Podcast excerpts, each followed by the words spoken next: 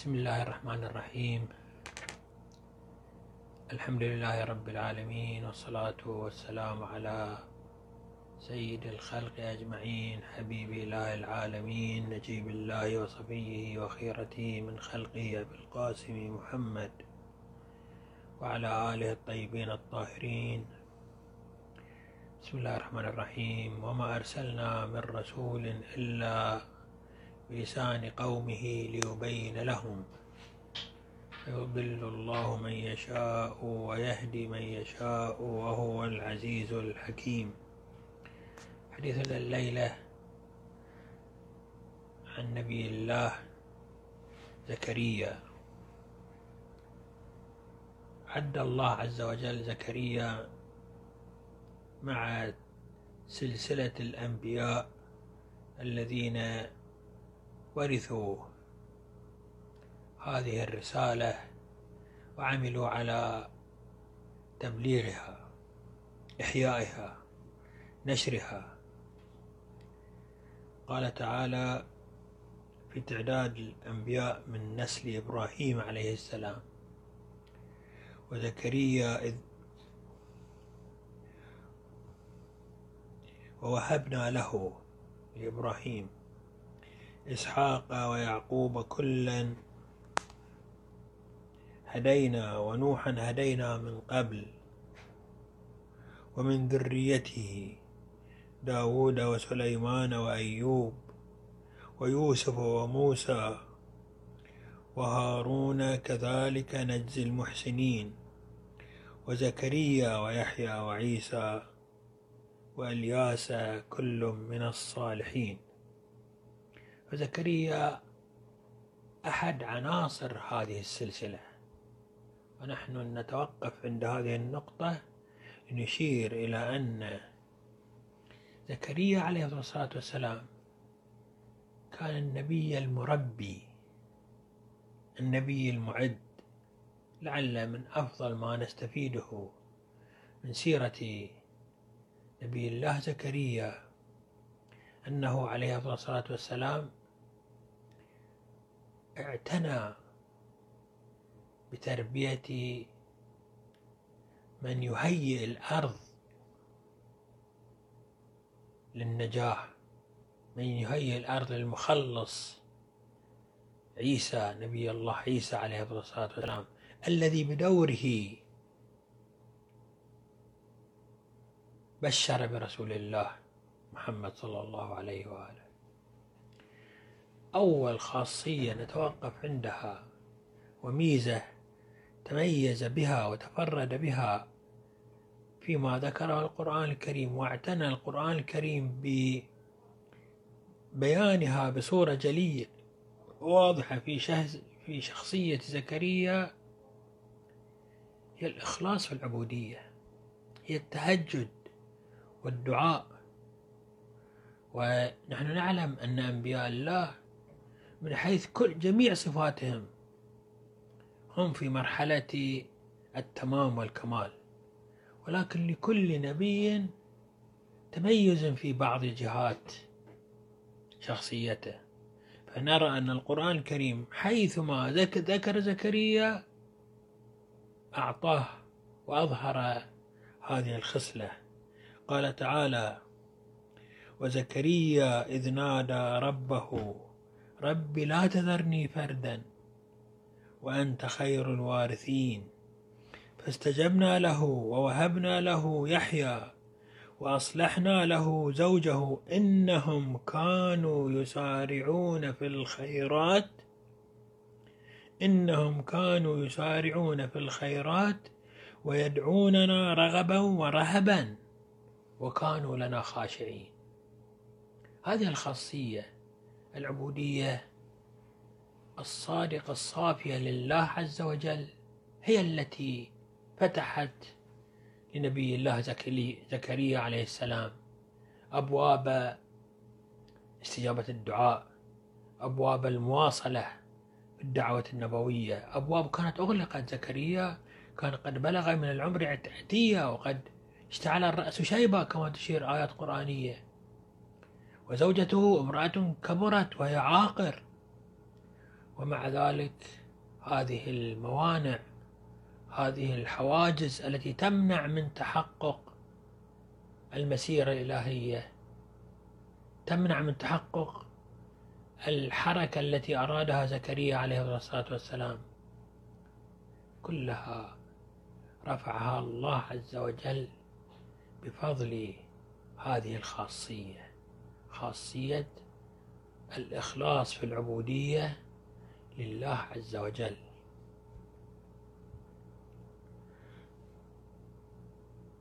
نبي الله زكريا عليه الصلاة والسلام مارس دورا إعداديا وتربويا. كان زكريا من القوام على مركز العبادة الهيكل الذي كان يعتبر مجمعا ومحورا لبني إسرائيل في أخذ المعارف والعلوم والمعرفة والعبودية لله عز وجل.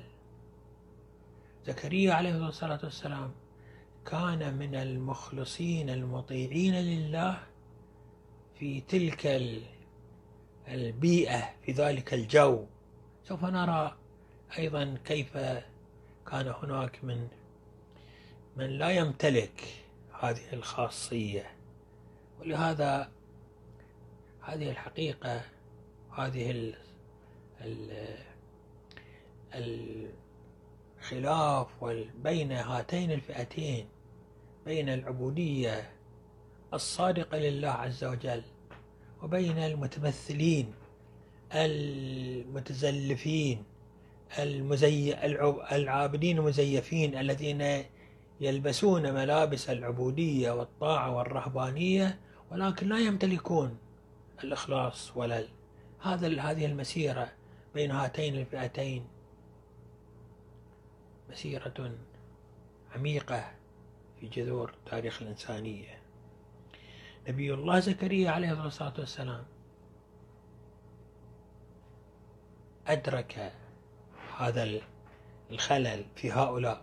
أدرك وجود هؤلاء المنحرفون غير الصادقين في طاعتهم لله عز وجل. ونجد هذا الأمر يظهر في قضيتين رئيسيتين. بهما بهاتين القضيتين تواصلت المسيرة الربانية بفضل إخلاص زكريا عليه الصلاة والسلام. أولى أولى هذين الجانبين هي الإعداد في تربية مريم أم عيسى عليه الصلاة والسلام. مريم لها صلة قرابة بزكريا. زكريا زوج أخت مريم. أو على اختلاف النقولات زوج خالة مريم. أو بالأحرى زوج من تكون مريم خالتها. زوج من تكون مريم أم مريم خالتها. أم مريم حنة. هي خالة زوجة مريم. التي أيضا اختلف المؤرخون والمفسرون في اسم زوجة زكريا. والمشهور متداول أن اسمها إليصابات. هذا أم مريم حنة كانت خالة إليصابات. أو أن مريم أخت الإصابات يعني يحيى عليه السلام وآدم ابن خالة كما في الروايات الإسلامية. لكن هل هما ابناء خالة مباشرة أو ابناء خالة بواسطة مريم؟ يعني مريم هي التي ابنت خالة آه، الإصابات على كل حال مريم عليه الصلاة والسلام لما ولدتها حنة كان هناك صعوبة في أن تنطلق مريم في مسيرتها وفيما أعدتها لها رسالة السماء. أم مريم حنة كانت تنتظر مولودا ذكرا فنذرته للعبودية في الهيكل. ولكن لم يكن هناك تقبل لأن تأتي. ولكن شاء الله عز وجل أن تلد ابنة أنثى وليس ذكرا.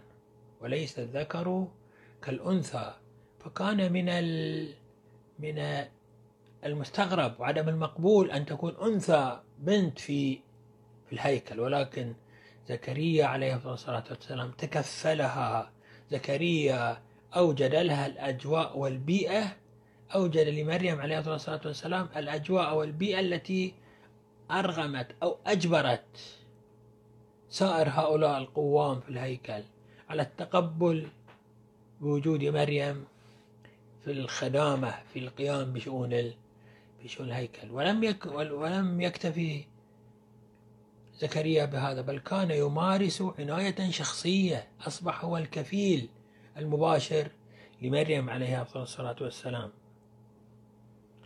إذ قالت امرأة عمران رب إني نذرت لك ما في بطني محررا فتقبل مني إنك أنت السميع العليم. بناء على أملها بأن تلد ذكرا وربما تكون هناك نبوءة أو علم لدى كما يشير بعض المفسرين كسيد الطباطبائي أن ظاهر الآية القرآنية يدل على أن أم مريم كانت تتوقع تأمل ترجو لديها إخبارا بأنها سوف تلد ولدا ذا شأن ولكنها وجدت أنها ولدت أنثى. فلما وضعتها قالت رب إني وضعتها أنثى. والله أعلم بما وضعت وليس الذكر كالأنثى. وإني سميتها مريم وإني أعيذها بك وذريتها. وهذا مما يشير إلى أنها كانت تتأمل في مخلص منجي بشارة يغير الكون من ذريتها. وإني أعيذها بك وذريتها من الشيطان الرجيم فتقبلها ربها بقبول حسن وأنبتها نباتا حسنا وكفلها زكريا. كان هذا النبات الحسن كان هذا الرعاية الإلهية تمثلت في نبي الله زكريا الذي قام بشؤون مريم وتربيتها وأوجد لها الظروف الملائمة كي تبني تلك الشخصية التي ذكرها القرآن الكريم والتي أكد القرآن الكريم على طهارتها ونقائها وجعلها محلا. لتنزل الأمر الإلهي بظهور نبي الله عيسى عليه الصلاة والسلام. وكما كان زكريا مربيا لمريم التي منها ظهر عيسى عليه السلام. كان مربيا ليحيى. أدرك زكريا صلوات الله وسلامه على نبينا وآله وعليه أدرك أن أجواء الماسكين بزمام الأمور الدينية قد تصاب بخلل واضطراب وأني خفت الموالي من ورائي. خشية نبي الله زكريا عليه السلام من هؤلاء الذين يحيطون به أقاربه أو القائمين على شؤون الدين ممن يحيط به أنهم سوف ينجرفون. في أجواء وقد يكونوا انجرفوا وظهرت منهم وقد يكونوا على وشك الوقوع في الانحرافات. فزكريا عليه الصلاة والسلام اتجه إلى ربه اتجه إلى الله عز وجل.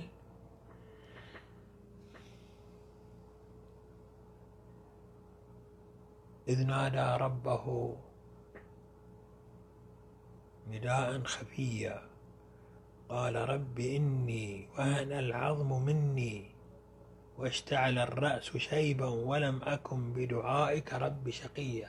أنا يا رب قضيت عمري في طاعتك وخدمة هذا الدين والتعبد لك ولم أكن من الأشقياء المبتعدين عن الدين ولم أكن من المتزلفين ولم أكن من ال...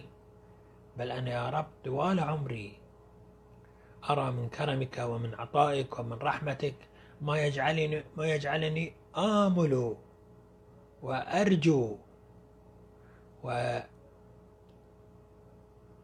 وأتأمل من رحمتك وإني خفت الموالي من ورائي. من جهة أنا أنا آنس إلى كرمك. آنس إلى آنس إلى كرمك. أأمل فضلك. من جهة الثانية يا رب أنا أخاف. من هؤلاء وأني خفت الموالي من ورائي. وكانت امرأتي عاقرا ما عندي عيال ما عندي ذرية حتى يواصلوا هذا الطريق. يرثون منهجي يرثون طريقتي يرثون من آل يعقوب يرثون بمعنى الإرث الطبيعي من الأموال الإرث كما يرثون بمعنى كما يرث بمعنى يستقبل ويأخذ الرسالة على وجهها الصحيح. وكانت امرأتي عاقرا. هب لي من لدنك وليا يرثني ويرث من آل يعقوب واجعله ربي رضيا. فجاءت البشارة إلى زكريا عليه الصلاة والسلام. يا زكريا إنا نبشرك بغلام اسمه يحيى. لم نجعل له من قبل سميا. قال ربي أنا يكون لي غلام وكانت امرأتي عاقرا.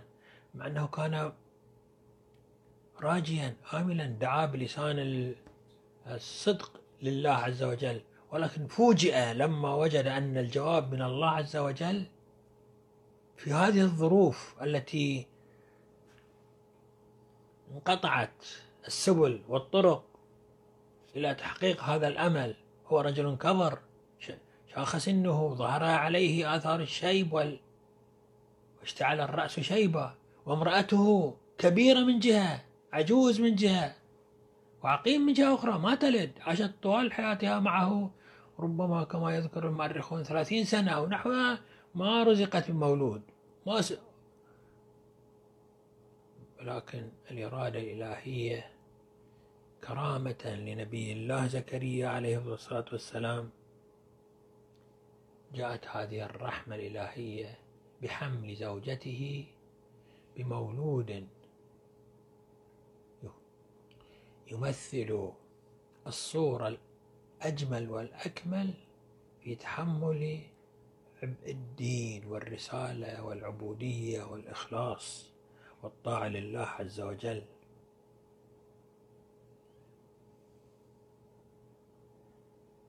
قال رب اجعل لي آية. هذا أمر غريب هذا أمر يكسر قواعد المعروف والمعهود من الأوضاع الطبيعية. أريد أن أطمئن أريد أن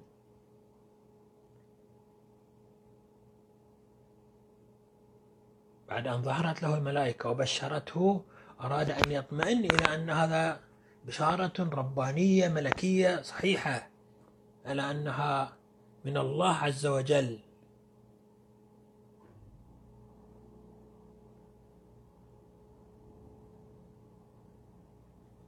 قال رب اجعل لي آية.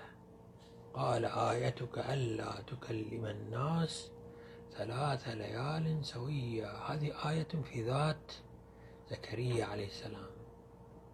عقد الله عز وجل لسان زكريا بحيث لم يستطع أن يتكلم خلال هذه الأيام.